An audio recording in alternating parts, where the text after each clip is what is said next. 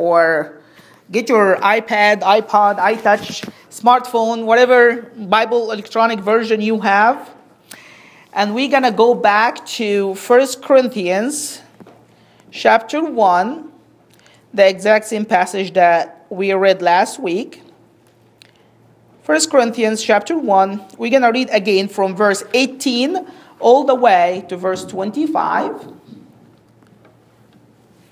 but we're going to stop only at verse 25 and we're going to finish it up this week. Anybody remembers what we talked about last week? Pop quiz. The wisdom of God. Exactly. We talked about the foolishness of God is wiser than man. So let's finish up this verse this week. Uh, 1 Corinthians 1 18 to 25. I'm reading from the New King James. Um, For the message of the cross is foolishness to those who are perishing but to us who are being saved is the power of God. For it is written, I will destroy the wisdom of the wise and bring to nothing the understanding of the prudent. Where is the wise? Where is the scribe? Where is the disputer of this age? Has not God made foolish the wisdom of this world? For since in wisdom the world the, since in the wisdom of God, the world through wisdom did not know God, it pleased God that through the foolishness of the message preached to save those who believe.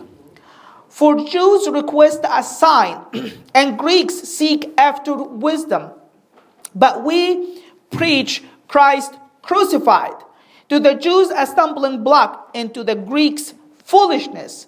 But to those who are called, both Jews and Greeks, Christ, the power of God and the wisdom of God. And then the conclusion of verse 25. Because the foolishness of God is wiser than man, and the weakness of God is stronger than man. Amen? We talked about that last week. We shared about the first part of that verse, that the foolishness of God is wiser than man. Last week we said that the whole point of that passage from verse 18 all the way to verse 25 is the cross of Christ, okay? And how that cross of Christ to those who are not being saved appear to be foolishness and weakness. But for those who are being saved, so for those who are not being saved, the lost, they look at it and think it's foolishness and weakness. But those who are being saved, those who understand what the cross is all about, for them, the cross is the wisdom of God and the power of God. Amen? We're not going to go through the passage again. Uh, good news, you can always go back online and listen to the last week's sermon one more time if you want to. But today we're going to try to focus on that last part of that verse. The weakness of God is stronger than man. Amen? Amen? Amen? Amen, people. All right, so the weakness of God is stronger than man. We talked about that last week, that when Paul was talking about the weakness of God, he's referring to the cross of Christ. That's, you know, from the text. That's what he's saying from verse 18 all the way to verse 25. But also, not just from the text, we can find other scripture in the Bible that says that the cross of Christ, that Jesus crucified, is the apparent weakness of God. For example, Isaiah 53. The Bible says that Jesus was led like a lamb to the slaughter and like a sheep before its shearer. Now, a lamb led to the slaughter. How many of you guys can look at that scene and say, oh my gosh, this lamb is so full of power? Nobody, right? You look at the lamb being led to the slaughter or like a sheep before its shearer, and all what you think about is poor thing, right? Because it is just the, the manifestation of what weakness is all about. Somebody's being killed and they can do nothing about it. Amen?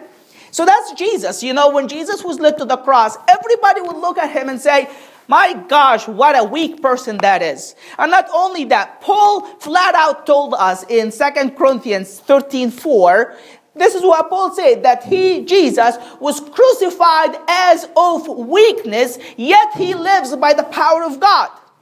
So, what Paul was saying is this when you look at the cross, when you look at Jesus crucified, all what you see is somebody who's weak and being nailed and being crucified on that cross. Amen?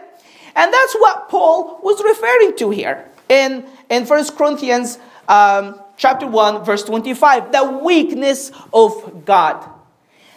The weakest form God could possibly ever be in, and that is Jesus nailed on the cross or Jesus being crucified. Amen? But the good news is this Paul was saying that God, in his weakest form, God, in his weakest image, Christ crucified, in that very weakness, God has proven himself to be far much stronger than all man's might and all man's power. Amen? Amen? So the weakness of God, Paul said, showed itself, God showed himself to be far much stronger than man. How can we prove that? How can we know that this statement is true? Here is what we're going to do. We're going to talk about four masters. Four masters that man in all his might and all his power could not break their yoke, their burden over his shoulder. Amen? And then we'll talk about Christ crucified, the apparent weakness of God. Now, if we can see that God, in his very weakness, were able to destroy these four masters, that man in his might could not break their yoke, then we can conclude that the weakness of God is stronger than man. Clear like mud? Okay, we'll go over it one more time. And stop me if you have a question so you can follow me, okay? We're going to talk about four masters that man in all his might could not break their bondage and their yoke, okay? So these four masters are stronger than man. But then we're going to talk about Christ crucified. That's the weakness of God. And if we can see that the weakness of God, Christ crucified, in his weakness, God was able to break these four masters that man could not break in his might. Therefore, we'll make sure and understand that it is correct that the weakness of God is stronger than man. Good to go? All right, let's talk about it. Any questions? Or we're good? All right, let's talk about these four masters. The first one is Satan. The second one is sin. The third one is sickness. And the last one is death. I wanted to come up with a word for death that starts with an S, but I couldn't come up with anything. So it broke the, the rhyme here. But Satan, let's say it all together. Satan. Satan. Number two is sin. sin. Number three is sickness. sickness. And number four is death. So let's talk about these four masters. The first one is Satan. Is Satan a cruel master or a ruler over the human race? You bet he is. Look at that scripture. Ephesians 2 2. This is what Paul say. He's talking about sin. And he's saying, in which you once walked or lived, following the age of this world, following the ruler of the power of the air, the spirit that now works in the children of disobedience. So, what Paul was saying here is this when you live in sin, you're actually following what Satan wants you to do. You're following the ruler of the spirit of the earth, that the spirit that Satan that works now in the children of disobedience. So Paul was saying that when you lived far away from Christ, Satan is your master. And not only that, but Satan is such a cruel master. You don't want him to be your, your master, really. You guys remember that story in Mark chapter 5 about the guy who was demon possessed that has a legion in him, 5,000 spirits or so? How did he look like? Now, think about it. This guy went to Satan and offered himself freely to him and say, "Hey, Satan, do whatever you want with me. You be my master as much as you want." What does Satan do? Strip him naked? Make him live in the tombs among the dead and get him to get stones and cut himself every day and nobody can contain him. Even if people try to chain him, he just breaks that chain. He's like a madman living in the tombs that nobody want, nobody like, and he's just living, but he's dead as dead can get. Amen? You know why? Because Satan is a cruel and hard master. And the more you give yourself to him, the more he's gonna ruin you and the more he's gonna destroy you. And good luck trying to get free from that yoke that Satan put on your, on your shoulder. There is no way that you can do it in your own might. I mean, this guy was pretty strong, wasn't he? Nobody can contain him. So he's physically strong. But in all his might, he could not break that power of Satan over him. Amen? Now, Let's look about God. Let's look at God in his weakness. In the cross of Christ. Was Jesus able on the cross to destroy Satan? You bet he did. Look at that verse in Hebrews 2:14. Look what the Bible say. And as much as then as the children, that's you and me, have partaken of flesh and blood, he himself likewise shared the same. Why? Why did Jesus left his glory to come down to earth to be just like you and me? Look at this. That through death, when he died on that cross, that through death he might destroy him who had the power of death, that is that devil. Amen? You guys gotta get a little bit more excited than this. Satan destroyed that cruel, hard master that kept us in slavery when he died on that cross. Amen? He did. He did. And look at that. This word destroy, look at this. This word destroy in the Greek, it's, um, let's, let's read it. Kataregeo, or something like that. It's actually two words together. The first one, kata, means to put down. And then the word argos means inactive. So what, what the author of Hebrews was saying here is that Jesus, when he died on the cross, through his death, he put down the one who has the power of death, that is Satan. He put him down to the status of inactive. Amen? He stripped him out of all his authority and power. Let me read to you all the meanings that this Greek word can mean. And here is why I'm doing this because I want to rub it in Satan's face today that my Jesus has ruined him once and for all on the cross. Amen? Look at that Greek word. It means to reduce to inactivity. The word means to render idle, unemployed, inactivate, inoperative, to cause, to cause a person or a thing to have no further efficiency, to deprive of force, influence, and power, to cause to cease. Make him to stop once and for all, to cause him to cease, to put an end to, to do away with, to annul and to abolish. This is what Jesus did to Satan on the cross. He rendered him done, inactive. He has no authority no more. Amen? It's like this. It's like, have you ever been in a job where you hated the guts of your boss? He's as mean as they get. And he always threaten you about firing you. Everything you do, even if you don't mean anything, he's like, I'm gonna fire you. And you're always tiptoeing about that boss because you know he has the power to fire you at any time and you need the money. You have a family, so you have to put up with him as much as you possibly can. And one day you go to work and your boss is fired. All right? Now this boss come back to you and say, hey, if you don't act this way, I'm gonna fire you. Does he mean, does this threat mean anything to you anymore? Does it mean anything? No. Why? Because he has been stripped out of his power. Amen? And this is what Jesus did on the cross. He stripped Satan out of his power. He has no authority over us anymore. He can bark at us all what he wants. He has no authority over us because the blood of Jesus has ruined him once and for all on the cross. Amen? Look at that verse again, also in, in um, Colossians 2 14 and 15. Wonderful scripture. Look at this. Talking about the cross once again. Paul says that God have wiped out the handwriting of requirement that was against us, which was contrary to us, and he has taken it out of the way. This is kind of like Paul imagining God's requirement, God's law that is holding us accountable. And this is a list of the debt that we owe God. God is, Paul is saying that Jesus has taken that out of the way when he died on the cross. He has wiped it out. He has nailed it to the cross. Having nailed it to the cross, and then verse 15, look at this. Having disarmed the principalities and powers, he made a public spectacle of them, triumphing over them in it, in the cross.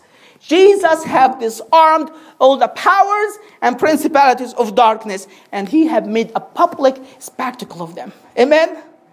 When Paul wrote that, he was thinking about the Roman Empire. What the Romans would do is this if they win against an army, then they will take the generals of that army and then they take all these ranks over their suits and strip them of all their power. So they're just wearing like normal clothes like you and me. All these ranks are being stripped away. And then they make them walk in the streets, and their people, the Romans, will mock them because they have been stripped out of their powers. And it's a public spectacle. Everybody can watch, everybody can come and see what has become to these great men of might and power that one at a point they were leading armies. Amen. And this is what Paul was saying here. When Jesus died on that cross, he stripped Satan, he stripped all the powers and principalities of hell from all the rank, from all their authority, and from all, the all their powers. And now he's inviting the whole world to come and mock Satan because he has been stripped of his power on the cross of Calvary. Amen.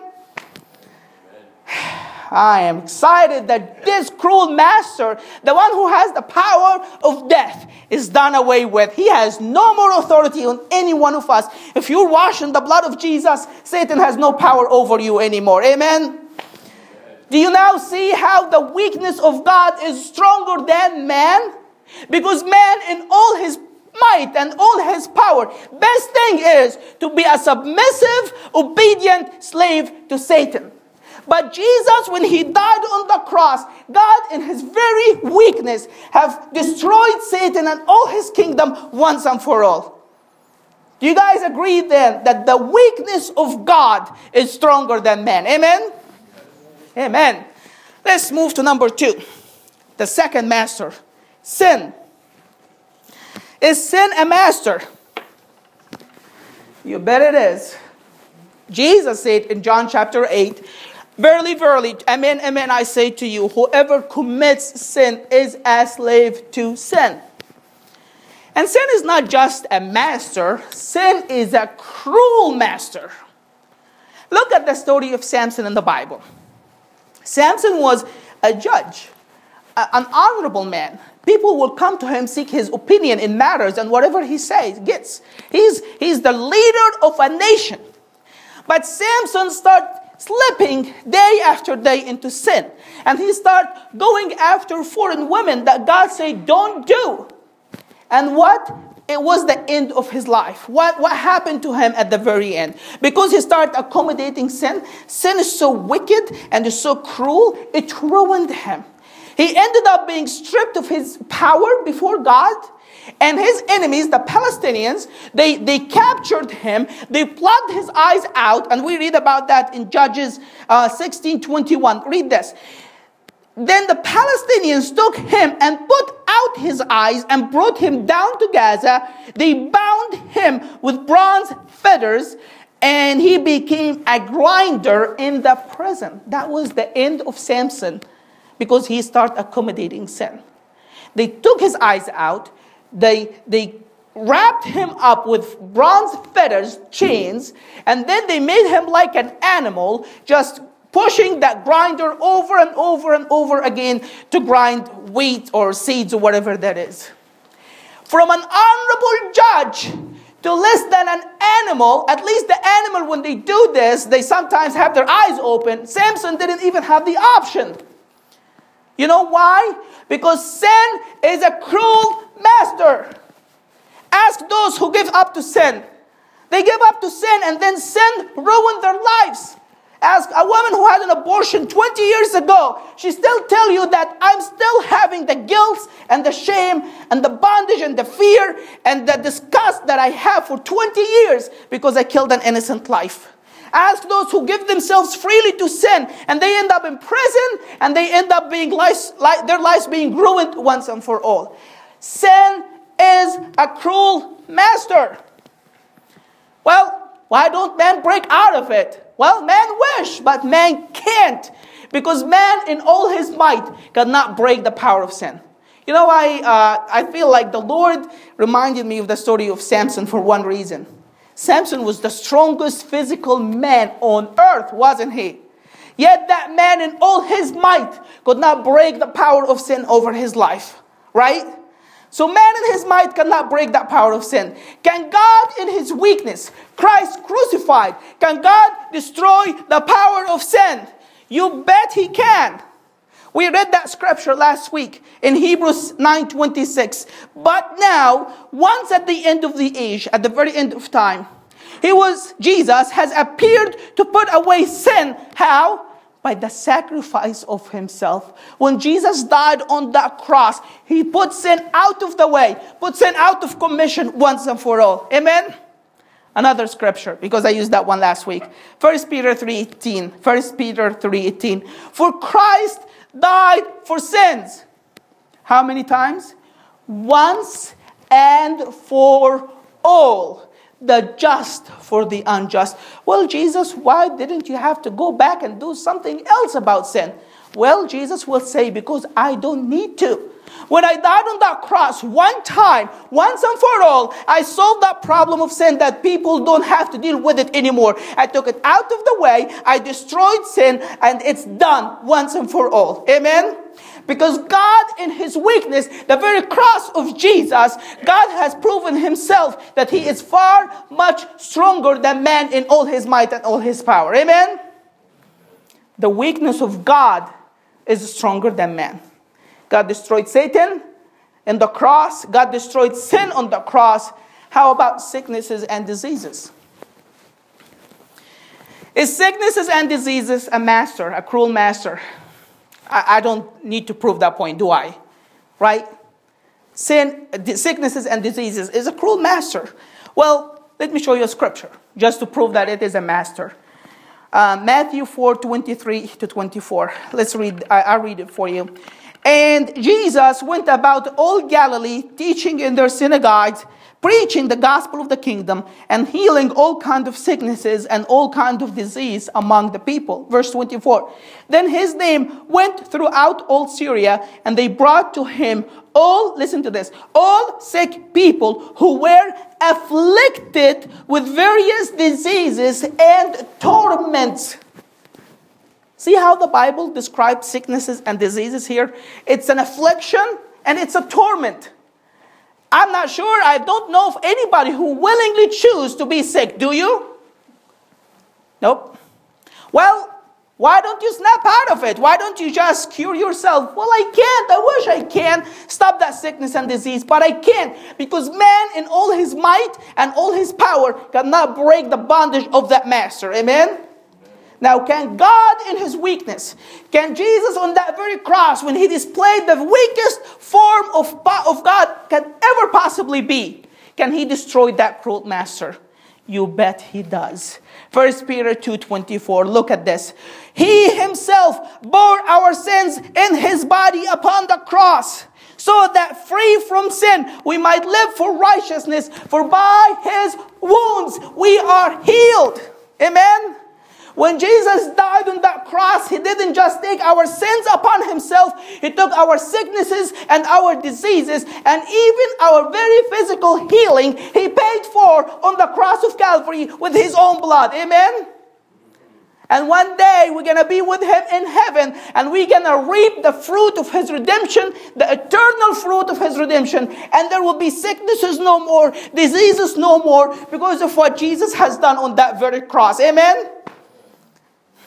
The weakness of God is stronger than man. Is the point proven yet? Last master, death. Is death a master? You bet he is. Where is Alexander the Great, for example? Anybody knows where he's at? He's where? He's dead. dead.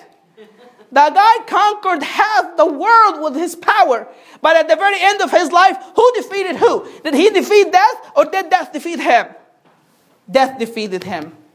How about the rulers, the masters, the kings, the mighty generals, the leaders of the army of all humanity? Where are they right now? Pretty dead. They can be as mighty as they want, but the end of their lives, death still rules over them. Amen? Nobody can conquer death.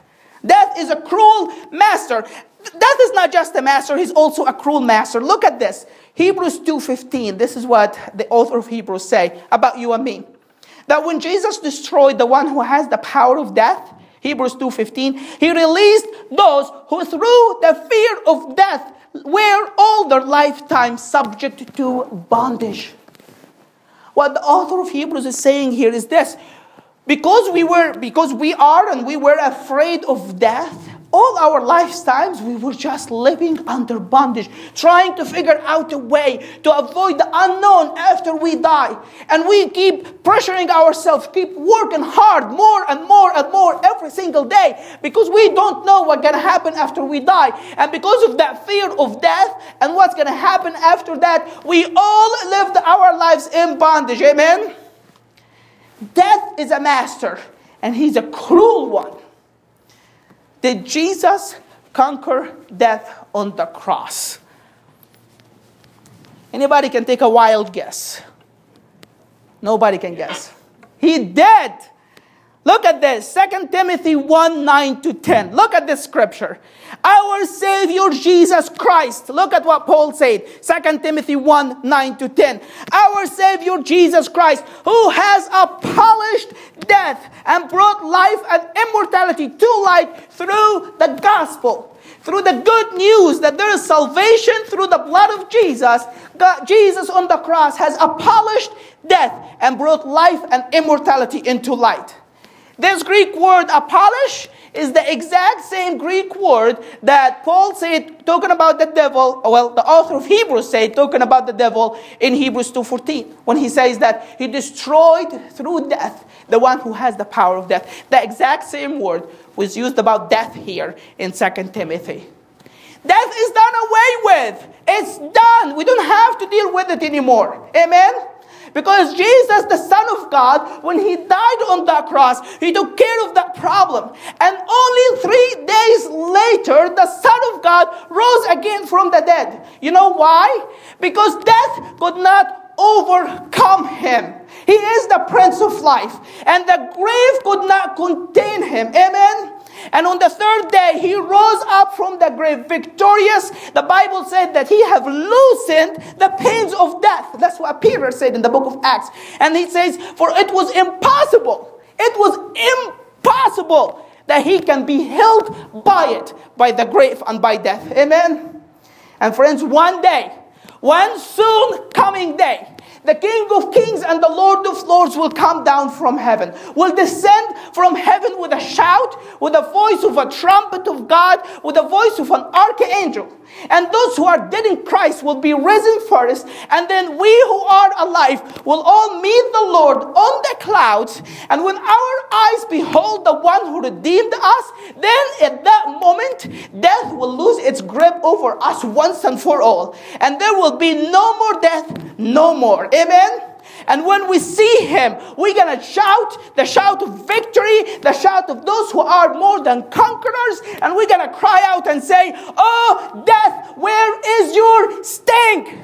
Oh, Hades, where is your victory? Death has been swallowed up into victory forever. Amen. The weakness of God is stronger than man. Amen. Jesus died on that cross. And in his very weakness, he have destroyed sin, Satan, sickness, and death. And he is the Lord of all. Amen. The weakness of God is stronger than man. Is the point proven? Not yet. You need more convincing? The weakness of God is stronger than man. Let's all close our eyes and pray.